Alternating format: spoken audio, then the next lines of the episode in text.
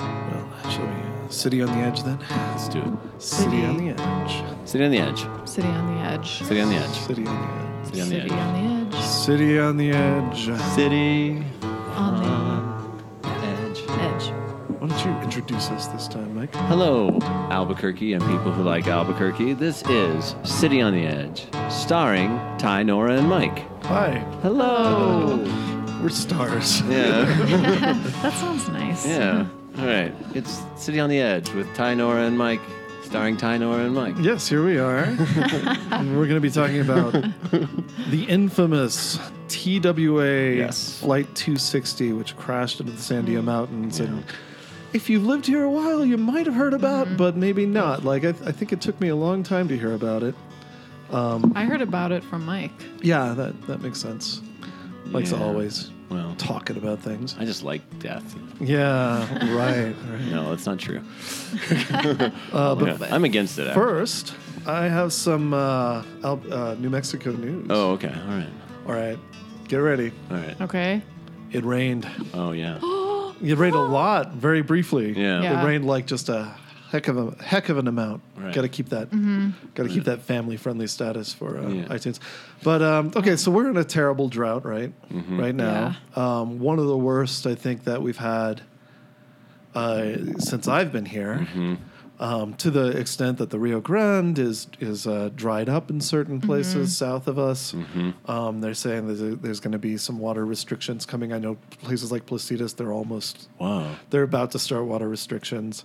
Um, Jeez. so rain is obviously a big deal anytime it happens in New Mexico, but right now it really felt like this great blessing from above. Oh, it was so it was so nice. Yeah.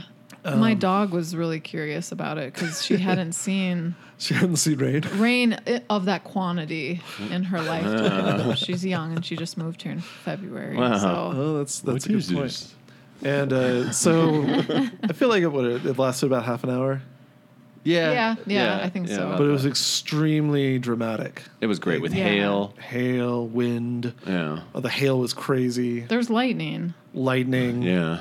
Um, everything got really dark for that period. Of time. It of was so neat. It was like two thirty, Yeah. and it was like It was I had- dark, People had headlights on. Right, which I mean, we have 363 days of sunshine Mm-hmm. here, so that's that's kind of a big thing. Yeah. It was great. And unfortunately, we're not a city that deals with rain very often. So So many car wrecks. car wrecks. Um, yeah, I mean, basically, whenever it rains, people freak out on the highway. They have no idea what Right. to do. What is this? What's going on? I thought water was in lakes.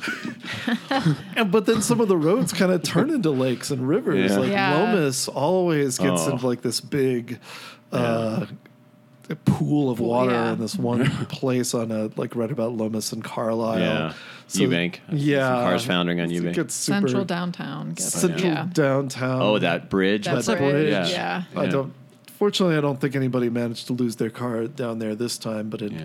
in years past, this is a uh, an underpass that goes down right. Where know, people honk. fifty feet under the Yeah. the Mm-hmm. surface of the street. And um, a couple years ago, it was full of water. Yeah. and people just kept driving into it because they could not And getting stuck. figure it out. They were like, "Oh, we'll just you know looks My looks car all can go right." through that. Yeah. It's It's like like a a Portal. There's some great videos on YouTube of people's cars just sort of floating off as they try to try to navigate that. Poor dumb people. But one of the most dangerous places are the uh, the ditches, Mm-hmm. the acequias, the canals, um, and they're dangerous to the point that anyone who grew up in Albuquerque remembered the Ditch Witch. Right. Right. Right. Ditches are deadly. Stay away. That's right. That was a, a public Ooh. information Bumper campaign. And before that, there's the long-standing tradition of La Llorona, Yeah. which is a ghost that Right. haunts these Right. ditches and rivers and acequias, basically as a way to keep kids from Right. from Playing. going down there and She getting cares about yeah. safety. yeah, exactly. She's a she's a safety first kind of Yeah. ghost. So tell your kids uh, those scary stories. Tell stories. your kids about La Llorona. Yeah. They'll love it. Um, Yeah. But yesterday, uh, three people did have to be rescued from the ditches because they are a kind of a um, a no man's land in a way. So if you're homeless, for instance, and you need to pitch your tent or something, you Yeah. can do that down there. And so people get caught off guard Ugh. by sudden surges of water. Um, one lady did actually drown. Super sad. as a result of this. Yeah. Yeah. So they said uh, they said it got um, eight feet deep uh, Mm-hmm. down these ditches, and the water was moving about 35 miles per hour. I saw it. It was I mean, just that's Okay. yeah. No, no, it, Yeah. that's fast. yeah. It was. At every my kids were yelling, looking out the car window because it was every place that it hit a bridge abutment, and it was just, just like pluming up and almost Yeah. flowing over onto the streets. It's crazy. So are those arroyos ditches built for that purpose when a heavy rain comes and the water? Yeah, so there's all this water that comes off Sandia, right? Basically, Yeah. and um, it needed somewhere to go. And there used to be natural arroyos Yeah. cutting through these areas, but they they built houses around them, and they don't want you know the arroyos are are uh, eroding because of the water, so they don't they want to control Right. where it goes and um, keep it from uh, undermining people's houses and Right. stuff like that. So they they did what they did in like Los Angeles, which is they concreted it up, you know. yeah. So, and you'll notice they're called like o- o- Oso Arroyo, or Mhm. Um, they're named after the They're- canyons yeah. that they come Oh, from in, the, in cool. the San Diego. In Buto. Um, I would encourage everyone to go to YouTube and look up the 1989 Muriel flood. Uh, Muriel is a street right here by where we're recording. We're recording at my house today um, for our listeners. Um, and you guys know. Come on over. Do you know you're in my house? um, the, uh, no, uh, it, so the 1989 flood was major, and this was when before the arroyos were paved, and it like totally flooded a ton of the the uh, houses in this part of town. Muriel Street had just like feet of mud in everybody's houses. Uh, and uh, a, a teenage girl tried to drive across a flooded street and drowned and was swept Oh in, swept away in her Volkswagen uh, bug, and it you know it was major. But there's all this damage of right by here, like Snow Heights and Indian School, um, Mm. or Snow Heights and well that area, like Snow Heights and Eubank? Eubank or Juan Tabo or something. Um, and uh, it's really insane to see and and to know that it's that recent that the arroyos were paved. Like Wow, I I don't didn't really remember grassy arroyos when I I guess I moved here in '91. So and It was probably like a yeah. a process, right? Yeah. Like where they Yeah. did the ones that had the most Yeah. like houses around them or Yeah. whatever. But that's a yeah I remember it coming out in um, in the summers yeah. uh, to Santa Fe, um, staying with my grandmother, uh, you know, from Texas. I was coming from Right. Texas, and one one of my earliest memories was them was uh, the news showing a rescue of some kids who'd been caught in a flash flood in the arroyo. You know, and they have to Mm-hmm. Yeah. lower down something from a helicopter. And, you know, it's very dramatic Yeah. at the time, and it just, yeah, Yeah. something we have to live with. It's sad stuff. Yeah. Yeah. It's something. I mean, really, it's like this flood of biblical proportions Yeah. for like half an hour. I know. and then it's gone. And then it feels like honestly the next day by the afternoon it felt like it hadn't rained. That I mean it Yeah. was greener, but you know the water just gets sucked up It's or never evaporates enough. so quickly. never enough. Yeah. I have a book here with a picture of Albuquerque's east side flooded in the 60s and 70s. You guys keep talking. I'm going to find it. Okay. Um one thing that I am still not super clear on. There aren't sewers here or there are in some places. Uh, there are sewers. There are. I'm. What?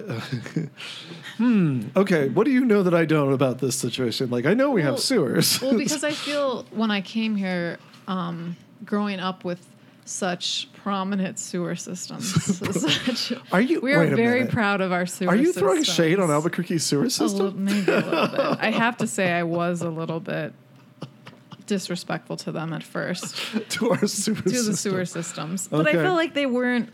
They were so puny. and- Okay. and so I'm wondering. What happens to them in a flood, or does anything happen? I, I don't know. Where about does that, water go? I, I do feel like I really need to. Uh, I need to stand up for Albuquerque here. We have sewers, Nora. okay, I, I don't know. I don't know how you think this works, but um, I, I don't know how they deal with uh, with floods. I mean, we have the storm drain system, Mm-hmm. which never seems to cope uh, with Yeah. a flood. Like it, that's that's the reason that Lomas becomes a, a raging Right. river right. for a while. Okay. Um, you know, they have. So the storm drains Yeah. are the maybe the face of the sewer aren't isn't as prominent as um, other places. Stop insulting our still sewer there. Okay, I'm system. sorry. Look- very functional. this is a cool book Albuquerque, Its Mountains, Valley, Water, and Volcanoes Uh huh. um, from the New Mexico Bureau of Mines and Mineral Resources. But look at this picture: flood of July twenty fourth, nineteen fifty. Whoa. The water came down Menaul Arroyo from a severe storm in the East Heights. The view is Yeah. East from over Fourth Street and shows curving Second Street between Phoenix Avenue Northwest on the right and Claremont Avenue Northwest across upper left. Flooded Third Street runs across lower central part of picture. Menaul Boulevard is a few blocks to the right of the picture. Forty blocks, including two hundred houses, were flooded and damage was, was estimated at two hundred fifty thousand And dollars. And just to describe this to our uh, listeners, it's a it's a photo of a, a neighborhood in Albuquerque, um, and it looks like Katrina. It looks Mm-hmm. Yeah. like footage Yeah, from reminiscent Katrina, of basically. hurricane You see roof shots. houses. Here's the and flood roofs. of May 1959 viewed north along Broadway at Lomas. Yeah. And, I mean, that's the cars are half Wow. underwater. Broadway and uh, Fourth Street and Yeah. all those streets down there were kind of historically Right. would flood because they were uh, they're old uh, channels of the Rio Right. Grande, basically. Oh, so those they were wanted Right. the water wanted to go there. yeah, right. Yeah. I mean, before the river was um, as controlled it is, as it is now, which is always a little sad to see a wild river get- Sure. be uh, be put in line like that. I mean, floods were so regular from the river, and then Yeah. everything east of the river was like in the floodplain and Yeah. totally susceptible. Um, Right. Yeah. Duranes used to the Duranes part of town used to have this phenomenon called yazoos. They were like f- swamps, and people would uh, take boats around on them. Oh, really? Really? Yeah, I knew that like Flood- the country club area was all swampy, you know, which is weird because you don't think about swamps in this part of the of, It's uh, true. No. New Mexico, especially. Yeah, and yet you see that the word for swamp, cienega, a Yeah. lot in New Mexico place names. That's That's true. so true. Yeah. And it's because I think a part of that is because uh, streams and rivers and creeks and stuff, they used to have swampy areas around them, and now those are just completely filled in with invasive species like tamarisk and, Yeah. Oh, yeah. and, Yeah. uh, Russian olive or whatever. Yeah. Right.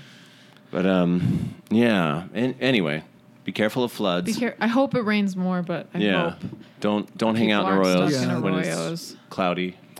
Ditches are deadly. is Yeah. How Yeah. I'd put it. Stay away unless it's real sunny out and you're going on a hike or something. And if you see uh, Yeah. a spooky woman in a long white dress uh, at night along the arroyo, you Mm-hmm. With should no ask eyes. her if she needs to go to a homeless shelter or uh, Right. needs some other sort of assistance. Have I told the story on this podcast where my friend and I thought we saw La Llorona in a ditch in high school? I can't remember. no. Have you? We were walking away from High Ridge Theater along Tramway in the middle of the night, and there's an arroyo running along there. Uh-huh. And suddenly, this woman dressed in rags stood up in the arroyo and just started screaming like a banshee. And we just started running because it was Yeah. just terrifying and That sounds- totally It's La unexpected. Llorona. Totally we, appropriate. We ran for like a mile before we even thought about stopping. and then we were like, "What was that?" And then Yeah, it rained, it and was a she person. saved you from Yeah. a flood saved that you night. from No. the ditch. Good job. Good yeah. job. Well, unfortunately, it's nonfiction. Well, speaking of the arroyos and how they turn Yeah. into canyons in the mountains, are you guys familiar with a place called TWA Canyon Yes. in the Sandias? I am. Formerly Hoot Owl Canyon. Was it Yeah. really? Yeah. That's interesting. And it's still hmm. full of owls. Still full of owls. Yeah. Oh, Hoot Owl Hoot owl. Canyon. Yeah. Oh, Oh. Yeah. okay. Cool. yeah. Well, if you've lived in Albuquerque a certain amount of time, like we, we said, you, Mm-hmm. you might have heard about a plane crash uh, that happened in the 1950s, and whose Mm-hmm. wreckage you can still see from the uh, from the tramway on the right kind of day. It has to be a day where the uh, where the the winter I think is best because there's less foliage and Mm-hmm. Yeah.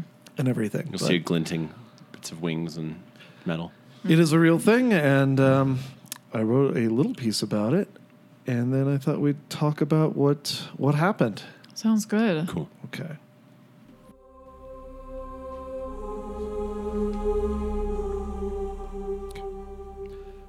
There are days when the Sandia Mountains, the cresting wave of granite just east of Albuquerque, are simply gone.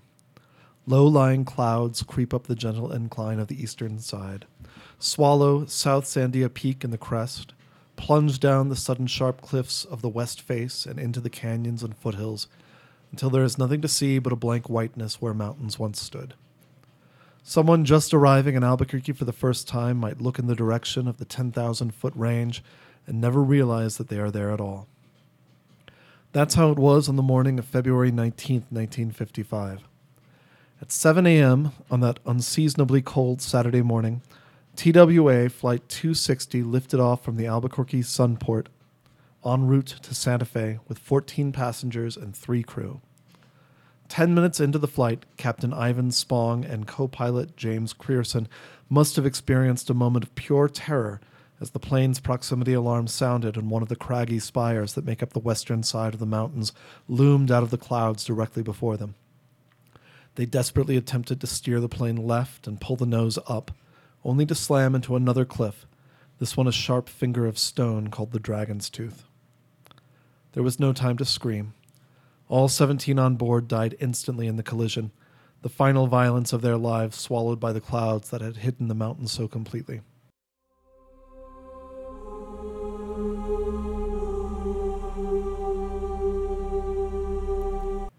Back at the Albuquerque airport, nobody knew that anything had gone wrong. A radio call to Captain Spong at 7:12 a.m. had gone unanswered, but with the cloudy conditions that was not entirely shocking. It was not until another plane made the 26-minute flight to Santa Fe that word went out that TWA 260 had never arrived. For 4 hours, ground control hoped that 260 would appear at some nearby airstrip with an explanation for going off course, but by noon that hope was gone.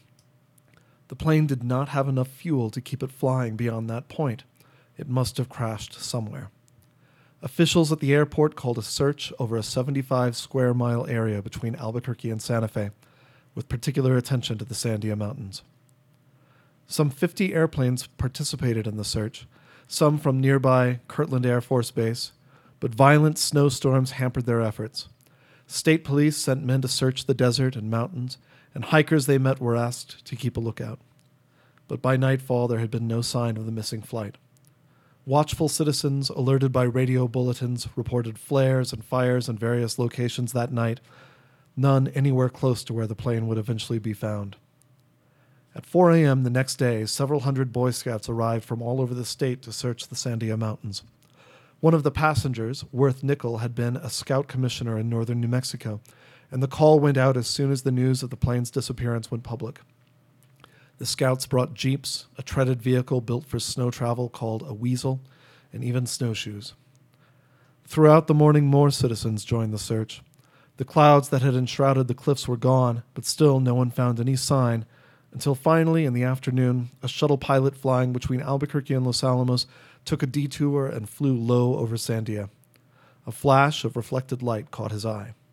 He flew lower, and there it was the tail section of TWA 260 jutting incongruously from the sharp outline of the dragon's tooth spire. He radioed back that he had found it. Helicopters soon surveyed the site, attempting to get a fix on the position for ground rescue crews to climb to, but, as noted by Colonel Gibson of the Lowry Air Force Base, the scorch marks and shattered metal on the spire left little doubt that there would be no survivors. Rescuers were unable to reach the site that day, and many of them had to spend a cold night in the mountains where the unseasonable weather brought temperatures to 20 degrees below zero. Many of them were unprepared for the overnight stay and huddled around tiny fires, trying to keep their hands warm through the miserable, numbing night. The next morning, they began moving early to get their blood flowing, and by afternoon, two days after the crash, the first of the climbers reached the scene. What greeted them was terrible and terribly sad. 800 feet beneath the dragon's tooth spire, where the tail section still balanced impossibly, there was metal, twisted pieces of fuselage, melted and resolidified droplets of aluminum, plates and cups, seat backs, papers, and yes, bodies, scattered into pieces like the rest of the wreckage. It was grim work, but over the next two days, the rescue crews identified all 17 passengers and crew.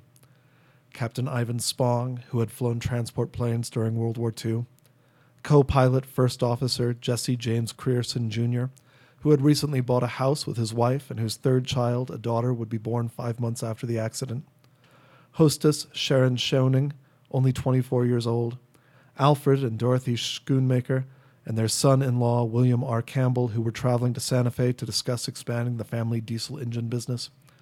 Robert Balk, an Estonian born geologist with the New Mexico Bureau of Mines. He'd hoped to enjoy a brief visit with his daughter in Santa Fe before heading eastward to attend a meeting of the National Science Foundation. Harold E. Tips, an accountant who had visited with friends in Albuquerque the night before and played gospel songs on the piano for them. Reverend Earl Frederick Davis, who had just learned of his brother's death by heart attack and was traveling to the funeral. Dan A. Collier, president of a shoe company that had just opened its first store in Albuquerque.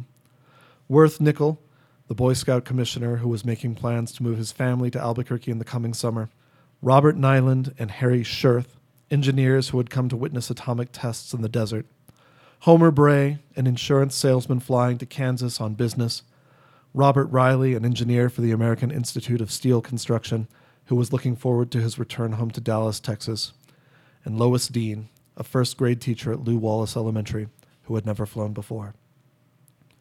Over the next several days, the rescuers removed what they could of the dead and buried the rest on site.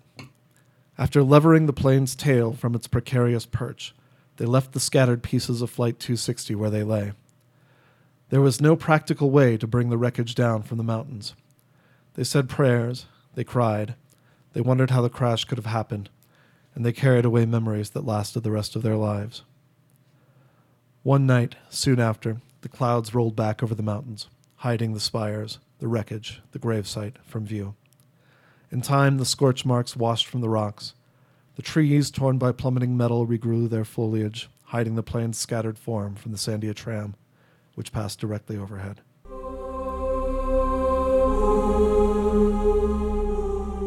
Well, it's a beautiful hike. So you guys have actually been up there. Yeah. Um, do you want to describe the experience of what it what it's like now? Nora? Sure. I'll. It's been I think two or three years. I've been twice. I went twice in one summer um, with my now husband, and we really enjoyed the hike, which sounds weird to say now after reading um, about the crash and about the victims. Right. but right. it was it's we went in summer and there you go through different forested areas um, with i don't know if it was birch or aspen and then you get this pine just hit with sun and it just is the smell of like Yeah. hot pine and Nice. it was it was really lovely in um in a environment sense Yeah. and then you get to the you get to the crash site which we didn't explore it that extensively i didn't realize that you could you know maybe we could have walked around more but it's hard to walk around because there is It's pretty dense. it's dense and It's there's rocky. different elevations you know you have to climb scramble up rocks Right. but there was there was um debris around for sure. So something I, I didn't mention in that piece is that um, the pieces are not where they le- where they where they crashed, right? So they Some were are. actually moved. Yeah. Many of them were actually moved. There's a sort of shallow cave against one wall of the canyon, and it, everything seems, from what I heard, a lot of the debris and the bodies were that they couldn't pack out because most of the bodies were packed out, were Yeah. pushed into this cave and kind of filled with dirt. And you can Right. see it now; it's pretty obvious. But a lot of pieces are left there. I think one of the first things you see is a big wheel, and then um, you see a partial wing and some seats. There's uh, there's a lot of recognizable stuff. You know, when, before I went up there, I sort of imagined like the whole middle of the plane would be there, and you could like go inside it and stuff. It's nothing like Yeah. that, Right. You know, It may- was pretty. yeah, Yeah, it was pretty Yeah. well destroyed from what I understand, right? Like, but it. Yeah, it's incredibly sobering because you like you're on like a fun hike. And By the time you get up there, you've been walking for a few hours at least, and um, and then suddenly you're like, oh, the site of mass death. You know, like kind of recently, people who are probably still alive are sad about these deaths. You know, like Sure. and um, it it quiets you down really quickly. But Mm-hmm. but um, it's a it's a really interesting site, and that hike up is just incredible. There's Mm-hmm. there's uh, this series of clear pools next to a Mm-hmm. stream or creek that are they're just uh, beautiful, and they have tapeworms swimming in them, like little- Tapeworms? yeah, tapeworms, like little white horsehair worms just Oh. swimming around in their natural environments, which are creepy and horrifying, but like also like oh. It's like this one time I saw roaches out in the desert. I was like, "Oh, this is where you belong. You make sense yeah. This is your home." yes. Um, and then there's that stand of aspen, I think they Yeah, are that yeah. you mentioned, and some of them have things carved in them, like it says, "Look at this and tell me God isn't real," and then someone carved underneath it, "Okay." and, and- Challenge accepted. yeah, but the last time I went, that all that bark was like flaking off. Like it's Oh. you know every time I.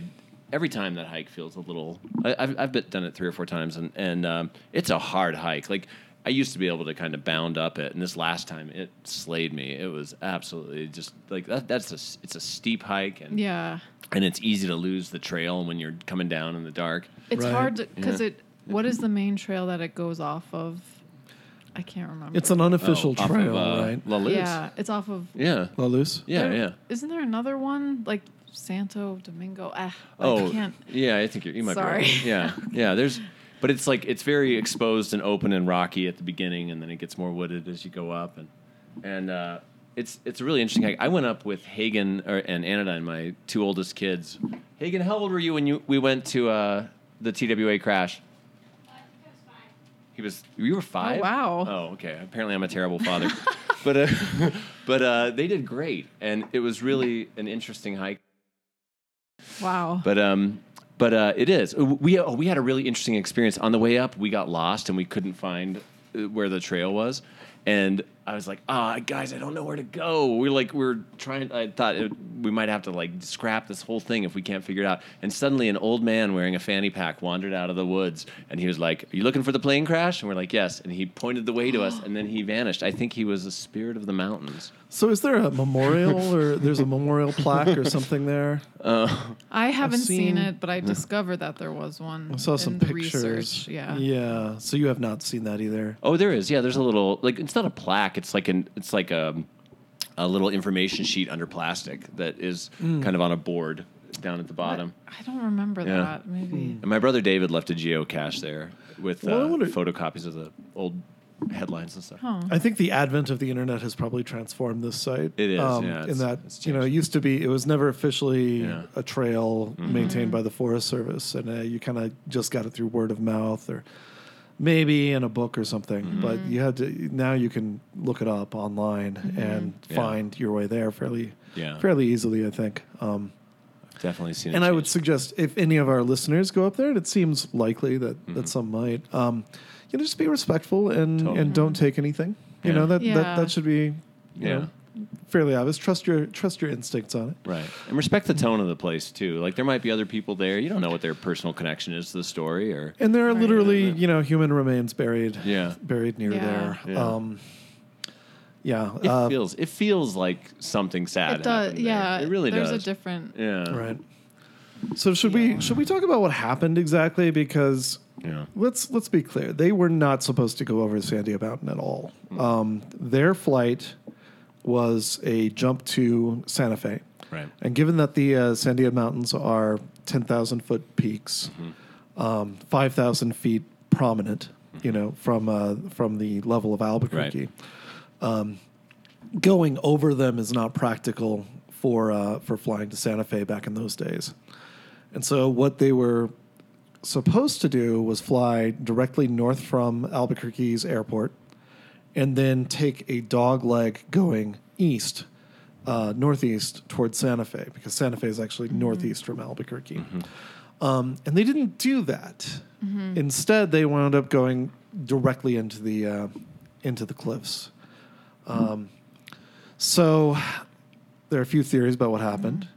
And the the first official theory, investigated by the Civil Aeronautics Board, Aeronaut CAB, CAB, Mm-hmm. Right, cab. um, implied that the pilots were at fault for, and they believed they didn't say they never used the word suicide. Um, they Right. said uh, that it was a shortcut to Santa Fe. That the pilots were trying to take a shortcut by going over Right. Sandias. But So, yeah. that they were at fault. Civil Aeronautics Board. Civil and, aeronautics. and there was a snowstorm going on at the time, right? It was a Yeah, pretty- that's the thing. Pretty serious weather. And this is what's odd about the Civil Aeronautics Board report. Um, so everybody agrees that there was cloud cover over the mountains uh, to the point that they were basically invisible. Um, the Civil Aeronautics Board didn't accept that.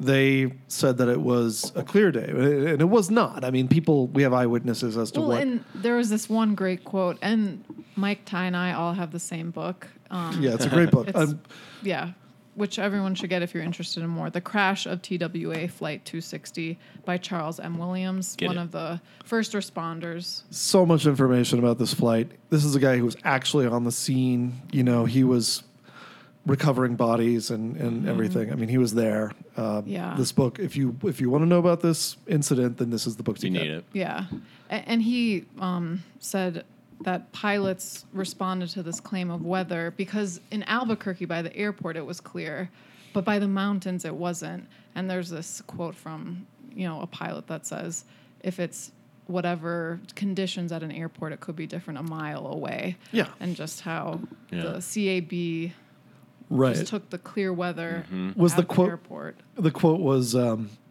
we fly airplanes not airports Yes, because yeah, they're like it doesn't it. matter what the what the weather is like at the airport it can be completely clear but the airplane goes somewhere else where it might not be and anyone Exactly. who's lived in albuquerque for a, a period of time has seen this phenomenon where the clouds just come crashing like the ocean over Yes. the uh, over the Oh, mountains so cool. I Yeah. love that. yeah Cap and So- banner clouds. so that was the first report, and uh, it came out about six months after the um, after the crash, and the newspapers ran with the uh, the finding that it was intentional, by which the cab, uh, the civilian, the Civil Aeronautics Board, meant that they were probably taking a shortcut.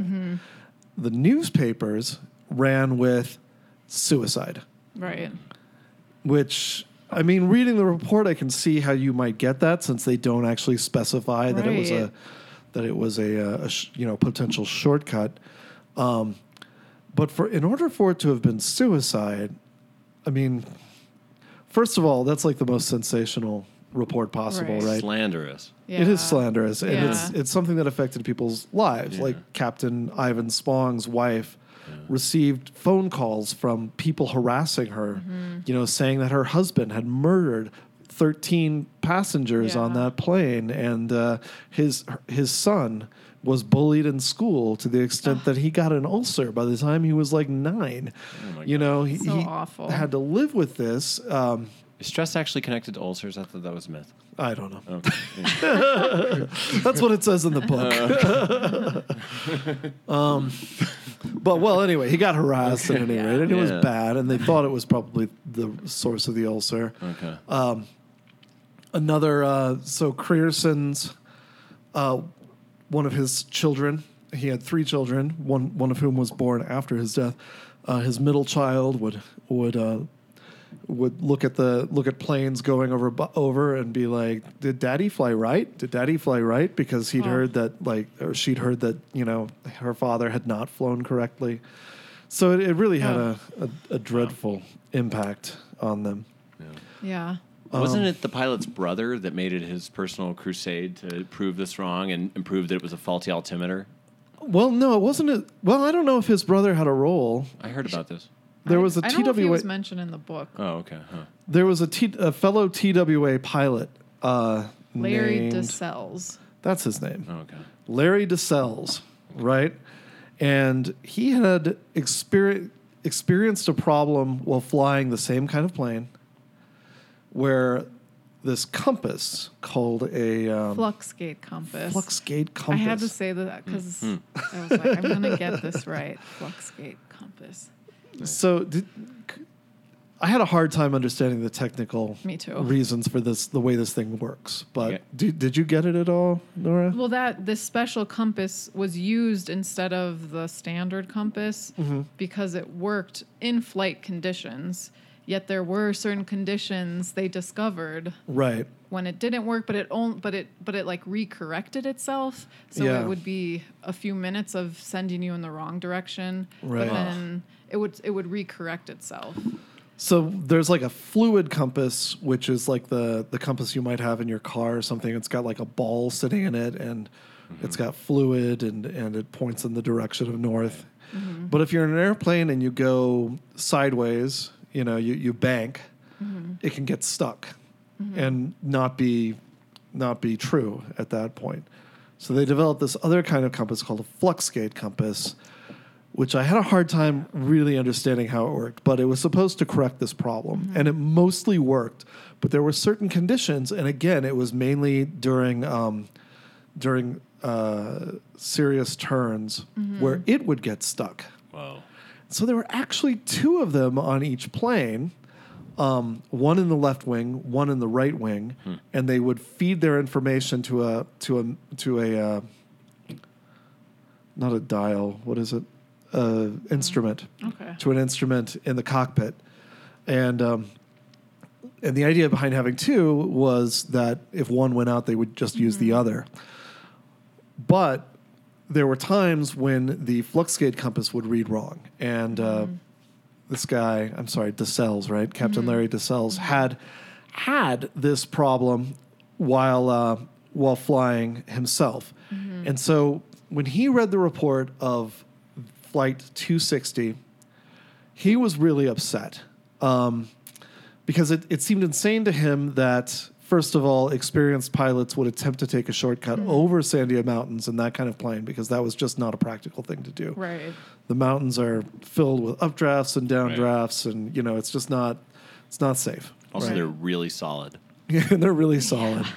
So he thought it was kind of ludicrous that they would have done that. And then the newspapers, of course, were reporting that it was suicide. And in order for it to have been suicide, the pilot and the co pilot would have both had to have been in on it and flying straight towards the mountains. And he thought those were both insane. So he, uh, his quote is The vast majority of airplane pilots have nothing but contempt for the cab conclusion in this case. We will never forget it, and we will never rest until the record has been set straight. Wow. Who said that? The author? Uh, DeSelles. DeSelles. This is uh, the, guy who TWA wanted captain. to set the record Oh, okay, okay. straight. Right. Good. So he uh, he used his energy to uh, to promote this theory of the Mm-hmm. the compass, and um, as a result of his like agitation, eventually um, the cab reopened their investigation. Did you read about that? Yeah. The second investigation. Yeah. Um, and that, well, it sounded like a trial where DeSelles had prepared witnesses and experts to testify against these findings and again and for the Fluxgate Right. compass um, error. And it said it took like a day and a half, um, and that in the end they changed their findings to be inconclusive. Right. So it was it wasn't really um, it was never definitive Yeah. the it- but it took off the you know Yeah. pilots at fault right. It took took out that intentionality. intentionality yeah Isn't it weird that this story involves 1955 and the flux capacitor? i know that's, what i crazy. yeah It's a Fluxgate com- compass. that's what i kept thinking yes Whoa. All right. Okay, so but that wasn't the end of it. So so they removed the word intentional mm-hmm. from it and said that it was inconclusive and may have been due to instrument failure. But this guy DeSelles like that wasn't good enough for him and he kept at it and they revised it a third time and the third time they did it um, they looked at some of the wreckage the actual wreckage from the plane, and they determined that it did look an awful lot like the. Damn it! You're going to make me say flux capacitor every time now. that the flux, uh, the flux gate compass was reading incorrectly, from what they could tell, and they noted that the the tail had been sticking out of the eastern side of the dragon's tooth. It wasn't sticking out of the western side, which would have been if, if they had flown directly into the mountainside, right? So it looked like what had happened, and this is what they believe happened, was and, and what I mentioned in my, my piece is that um, Captain Spong saw the cliff face approaching, attempted to correct course because they hadn't they didn't realize they were off course until that moment. Managed to turn himself around and then slammed Oh. into the dragon's tooth at that point. Um, so finally, after this after this third investigation, the board said they added this paragraph at the end. The board recognizes that the theory of the Fluxgate compass error advanced by the Airline Pilots Association cannot be disproven. Such error may account for the initial directional error of the flight heading the aircraft toward the Sandia Mountains. However, it cannot account for the continued flight long past the time the crew should have noticed the error. Interesting. And that's them oh. refusing to accept cloud cover as having existed there. because the whole time they said well why didn't they see Yeah. that they were Yeah. near the mountain Right. They kept coming back to Yeah. this point, and Yeah. for some reason, like I said, there there are eyewitnesses who saw the mountains completely covered up at this point, and uh, they just wouldn't let it go. Fun fact when you see the weather or temperature or any of that stuff for Albuquerque, it's all measured at the airport. Yeah. So that's, you know, and that's still to this day, Yeah. and it's been that way since there's been an airport. And the airport's in one of the warmer, less Yeah. likely to be experiencing dramatic. Totally weather. different part of town than, Yeah. than near the mountains. Well, yeah. yeah Oh. So I want to say that even though, you know, so they, they eventually ev- essentially cleared the pilot Yeah. from this, at least as far as like it wasn't suicide. Um, Because what an accusation I to make. that's- You Yeah. know? But I think the more important um, result of this was that at this point, um, airlines were still using this flux gate compass. Um, and like I said, there were two of them. There was one in each wing. And until that point, it would o- the the instrument in the uh, in the in the cockpit would only take a reading from one of them, unless that one went out. Then it would take an, a reading from the second. And what DeSelles had realized was that even though one would be off, the other one would usually be correct. Mm. And so he managed to lobby for airlines to implement a system where it would compare the 2 mm-hmm. Mm-hmm. and if they were showing two uh, different headings, hmm. then it would sound an alarm that the pilot needed to. There was a button he could push that would reset everything, Interesting. and then he would do that. So that. Well, you know, that's un- significant. I'd say that's pretty significant and actually saved, you know, probably a lot of lives. yeah. So Well, it, no, when that happened, it was the largest commercial airline crash, right? It was like a big deal. Like Is that right? I, that's what I've. I think I've heard that. Yeah. That, I know it was definitely double- like a big deal. yeah. And reading about the headlines, I mean, it sounded, Yeah. you know, like it was I big news. Yeah, I have interviewed, uh, and actually, I considered him a friend when he was alive. When he was alive, and uh, he was a super cool guy, Bob Cooper, who uh, is the grandson of Hugh B. Cooper, who founded Presbyterian Hospital. But he was maybe the second person on scene at the Really? at the crash site, and he told me a horrifying story of it. His dad at the time. Hugh Cooper Jr., I think his name was, was the postmaster general for Albuquerque, which is apparently a title, and um, and uh, he was tasked with going to find this uh, mail. There were forty six pounds Yes. of mail that were up Wow. in the uh, in the in the mountains at the time. And so Bob and had been a forest ranger, and he found a way down to get to it. And he said he found everybody still seatbelted into their seats, but their heads way far ahead of them. And Yeah. that it was horrifying, and the conditions were terrible. And once they found out where it was, and they went and uh, got people to Oh come back to the site. Let me. There's a quote from Charles Williams on that Oh, yeah. subject. Oh, so okay. can I read that real Yeah, quick yeah. here? Yeah. And I feel like if you haven't already turned this off because your kids are listening, this might not be appropriate for, Just turn it for off. children. I mean, come back and listen to it Yeah. yourself, preferably several times. Um, so this is according to Charles Williams, who uh, who participated in the uh, in in the recovery effort. You know, what was originally a rescue effort, but qui- quickly became a recovery effort. The human victims had also been subjected to crash, fire, and explosion. The sudden deceleration caused by the crash smashed their skulls so that death was instantaneous, and many of the bodies were dismembered. We found isolated torsos, arms, legs, feet, some burned, but none gory because they had been frozen solid. The fire and subsequent extreme cold had made the crash site a somber place, but not unbearable. The corpses were headless in the sense that their heads were formless.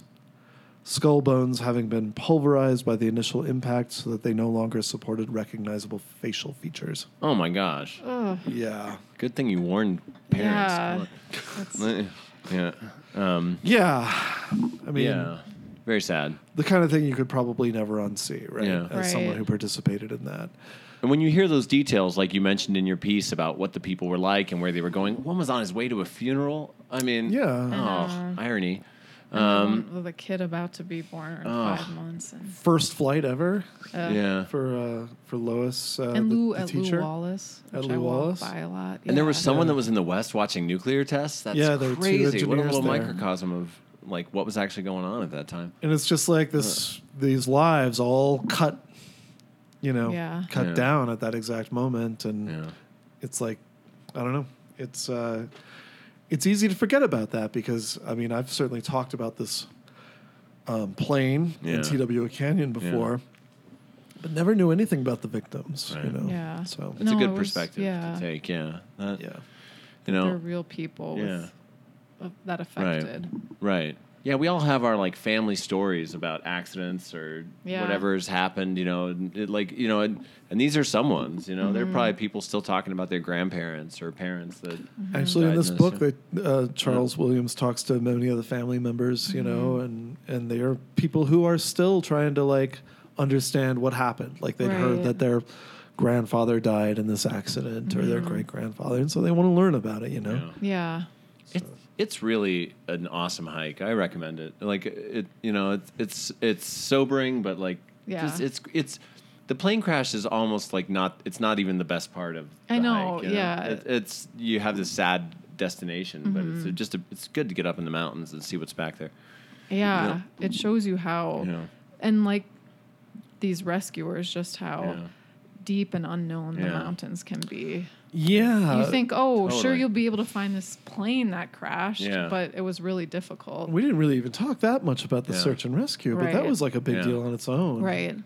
You can. I mean, even today, you can get really lost up there. Like, I, Yeah. I, I, there's an article I want to write. I have a bunch of things I found in newspaper archives about a guy who got lost in 1982 in that same canyon heading up there, and um, he fell and got a head injury and broke his glasses and wandered around for three weeks before Yeah. he was he Oh was uh, finally found. People die Yeah. every year there. I feel like, or certainly often enough that Yeah. you it's notable. Yeah. Did you read about the uh, the search and rescue efforts? Yeah, and just how so many people came together who wouldn't how the mountaineering group in particular Mm. was looked to and relied on because of their skills, and then how Right. Hibben, Yeah, a podcast yeah. favorite, Frank Hibben, uh, was was, a involved in this? major part of this No. Yeah. effort. I want to hear this. What Frank Hibben from our Yeah. Sandia Cave episodes? Absolutely, he uh, he had um, so Frank Hibben. Um, Give us a quick. He is a famous archaeologist who has since been proven very fraudulent in many aspects of his life. Uh, salting sites, created the Oh. Sandia Cave hoax, I think we can safely call it. Probably know? created the New Mexico Mystery Stone, which is supposed Los to be the Ten Commandments. Yeah, Yeah. oh my god, Uh, written in ancient Aramaic on the in the middle of uh, the Manzano Mountains. Um, Yeah. just happened to have been found by Frank Hibben. May have been a Nazi, was a horrible big game hunter. He His loved house was hunting, a nightmare. Yeah. Yeah. So, in, and in fact, that was why he was someone who got involved in this was because he'd gone mountain lion hunting many a time up in the mm-hmm. Sandia Mountains. So he uh, he was and part another of this. connection, the pilot Ivan Spong was taking a night class of mm. Frank Hibben's hmm. at UNM, and Wow. so that was sort of used as evidence that this guy isn't. He's this very like straight laced, serious guy who for fun takes a university course. Hey, at we know a Spong, Stephanie Spong. I wonder if she's Oh. related to this captain. Good captain. lord, that didn't even occur that to didn't me. occur to me. Huh. Is she uh She's a she was our, one of our colleagues in grad is she school. from Albuquerque? Like born and mean, raised? I'm not sure. don't We know. need to look into this. Yeah. Stephanie, if you're listening, yeah. reach out.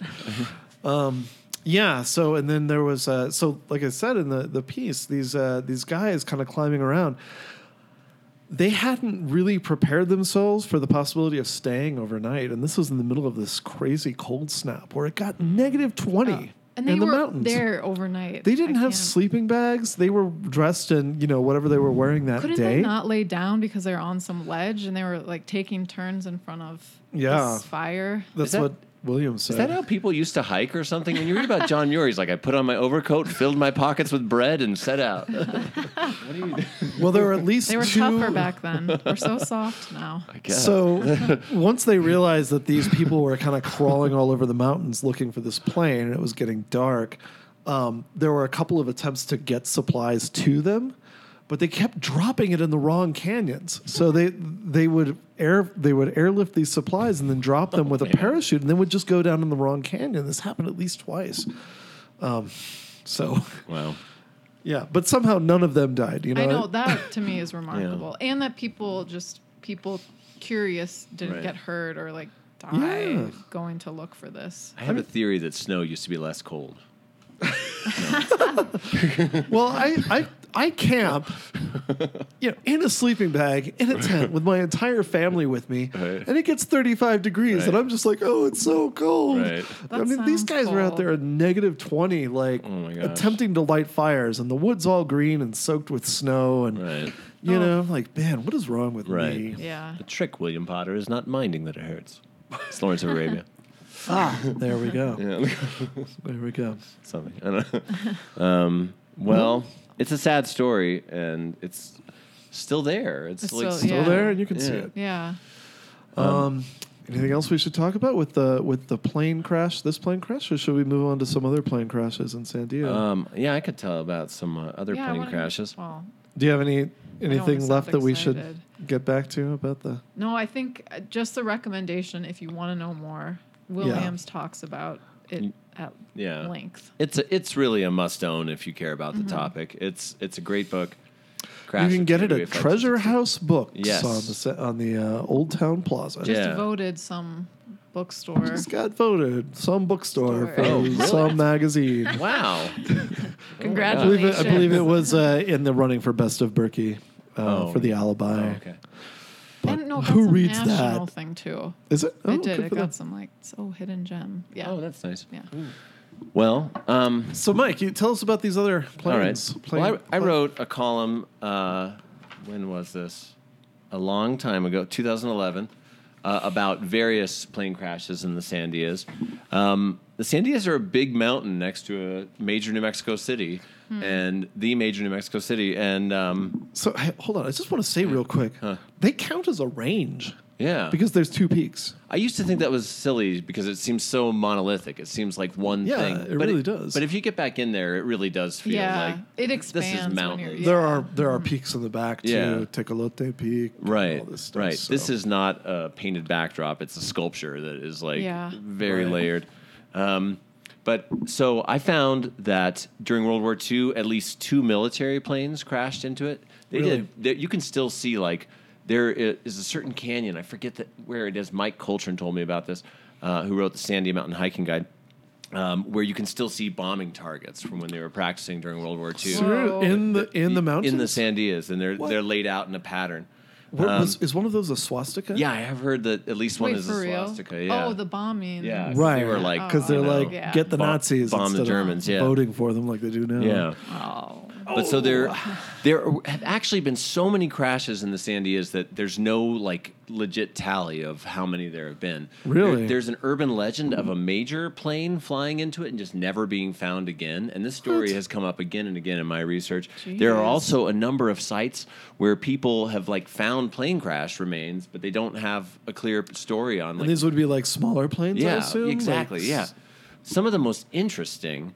There was one in uh, the Carnuel area into Harris Canyon where, um, let's see, what did I write here? In the 1960s, three people were reported missing, but when the plane was found, it contained four bodies. Oh, I heard about this. Super wild. What Uh, happened? well, it turns out they were on their way to uh, some sort of burial. That's right. They, were they were transporting a body. They were bringing a body. and body. it was super burnt, or it was already. Didn't Yeah. they embalm it, or and they Yeah, discovered right. that it was yeah, Because at first they're like Right. murder. yeah. Then there was another in the 1970s, and it's really hard to find details on these things. I know you could comb the newspapers probably and find them, but that's a that's an involved task.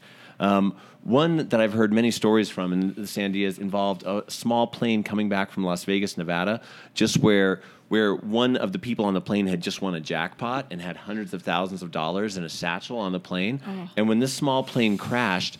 Um, the the mountains were scoured for people looking for that money forever. But I have interviewed a guy who would only let me talk to him anonymously because he was poaching on someone else's land at the time, and he saw the plane crash and he saw the propeller go and hit into a tree. He told me, Whoa. and he and so I kind of know generally where this was, but Did he take the money? he didn't tell me that, but Yeah, um, that would be stupid. of him. yeah, Right. but you know. Um, Then I, stole the money. I could get conjectural. Yeah, I could add other details here. um, but uh, so that was a that was a no one ever admitted to having found it. Um, uh, in 1999, three golfers returning from a tournament were killed when when their plane's engine failed. And they uh, exploded. Uh, their plane exploded against the western side, and now there's like a memorial with golf balls uh, there Oh, where wow. that was. And in 2007, I remember when this one happened, there was a small plane that crashed in June, and uh, r- rescuers couldn't get anywhere near the plane forever because the bears were eating everybody. oh, Oh my gosh. Yeah. When this was 2007. yeah, I've never heard of this. 18th, 2007's Albuquerque Journal mentions it. Oh my god! Wow. Yeah. So I mean, the Sandias have a history, and some of these sites are so remote that the people I've talked to that have been to them say that there's just like bits of bone around, and it's like these are like grave sites. Oh my I mean, they're they're Like they're death sites. Yeah, Yeah. they're like, and um, and you know these are like they're interesting sites to visit. You know, I've I've been to a couple in in the in the Sandias, but like. They're not fun destinations at all. Right. These are like mm-hmm. people's death places, and you can feel them. It's like a pilgrimage of remembrance. Yeah, yeah, Yeah. You know, so like I hope if we ever joke or anything like this in this podcast, I hope people know we, you know, we t- we take life and death seriously. You know, Not our own lives, but the lives No. of others. you know, no. I mean, you know, sometimes like there's so many podcasts like My Favorite Murder or something like Yeah. that. I just can't get into them because I'm like I just don't feel that flippant about this stuff. Although, in But- my favorite murder's defense, Yeah. I did just listen to their episode on the the West Mesa killer. Oh, They did a really good job, Did and I it? thought Okay. I, I thought I walked the line pretty Oh, well. okay. So Okay. I, Maybe I'll- I would maybe say I'll listen to another that if you're interested. Okay. okay. We keep talking about maybe doing that one, but it's pretty grim for us. Well, if we did ours, it would be different. It- Yeah. You know, we Yeah. talked about doing a very victim centric version. Yeah. You know, focus on those lives. Highlighting, yeah, Yeah. yeah, their lives. Um, we should talk about that eventually. I Because think we have to. That's a It's- big It's a bit of an Yeah. elephant in the room. Yeah, It's like Breaking Bad. Like it's got to happen eventually. right. Here. Got to talk about it, but so the Sandias have a lot of incidents that have happened like that. Well, and I think it's important to remember that it, it really is a pretty wild place. Mm-hmm. You know, it's right on the edge of our city, and it's easy to forget.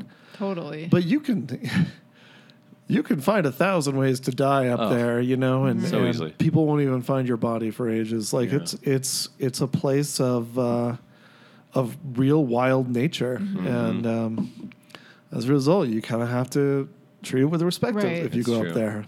Definitely. I I do remember love those mountains. Being young and stupid and, and climbing up La Luz Trail in the middle of the night as a college student, Oh my dur- God. and it was snowy. And fortunately, we like turned back before anybody slipped off the damn mountain. But Good. there's a story a couple of years ago, some people who did exactly that Yeah. and wound up slipping off the mountain and dying. And and you you really have to Yeah. yeah It's not it- just respect it. playground of yeah. right, and it's it's a sacred mountain too. I mean, this is you know an important Mm-hmm. place for the people who have lived here for thousands of years. Millennia. Yeah. Right. Um, Yeah. it's not just a fun place to go skiing. Right. Yeah. I don't think anybody's been skiing there I in know. a few I years. don't know like, how Not with this well drought. that operation Yeah. is Yeah. going. Uh, Yeah. Oh, and yeah, well. take care if you go on the trail too, Yeah. because like Ty said earlier, it's unmarked. Yeah. Kind of hard to Yeah, find. don't go alone. Don't go for alone. sure. Go Right. with a buddy. Definitely. And if you get lost, you have to wish for the old man of the mountains to come out, and he'll emerge from the woods. Make He'll- sure your pocket knife is sharpened, so Right. you, if you have to cut your arm off, it's Right. uh, Oh my fairly. gosh. and he'll pull some chapstick out of his fanny pack, and while he's chapping up, he'll tell you He'll tell where you to go. Secrets. Oh, that sounds magical. All right. Well, I feel like on that note, uh, I think we're done. yeah. Thanks Yeah. for listening. Man, I love doing this podcast. This is fun. You guys are cool. I want to great. thank our newest Guy and gal. Patreon donor, Jen Panhorst. Oh. whom we know, our Yay. good friend Jen That's so Panhorst. cool. Is, Thank you, uh, Jen. Is And who uh, al- pledged to us, so thank you, Jen. And who always supports our live events. She She Seriously. comes to She's everyone. All She's right, all of really there for us. Yeah. great. Good people. Thank Um, Yeah. So, and if you want to support us, we Yeah. are available on uh, patreon.com slash Mhm. city on the edge. You know, and but you know, just tell your friends too. Like, Also tell your friends. Yeah. yeah, we want to see this thing kind of grow. We'd like everyone that wants to hear it to be able to hear it. Yes. Yeah. Yeah, It's so fun, isn't it?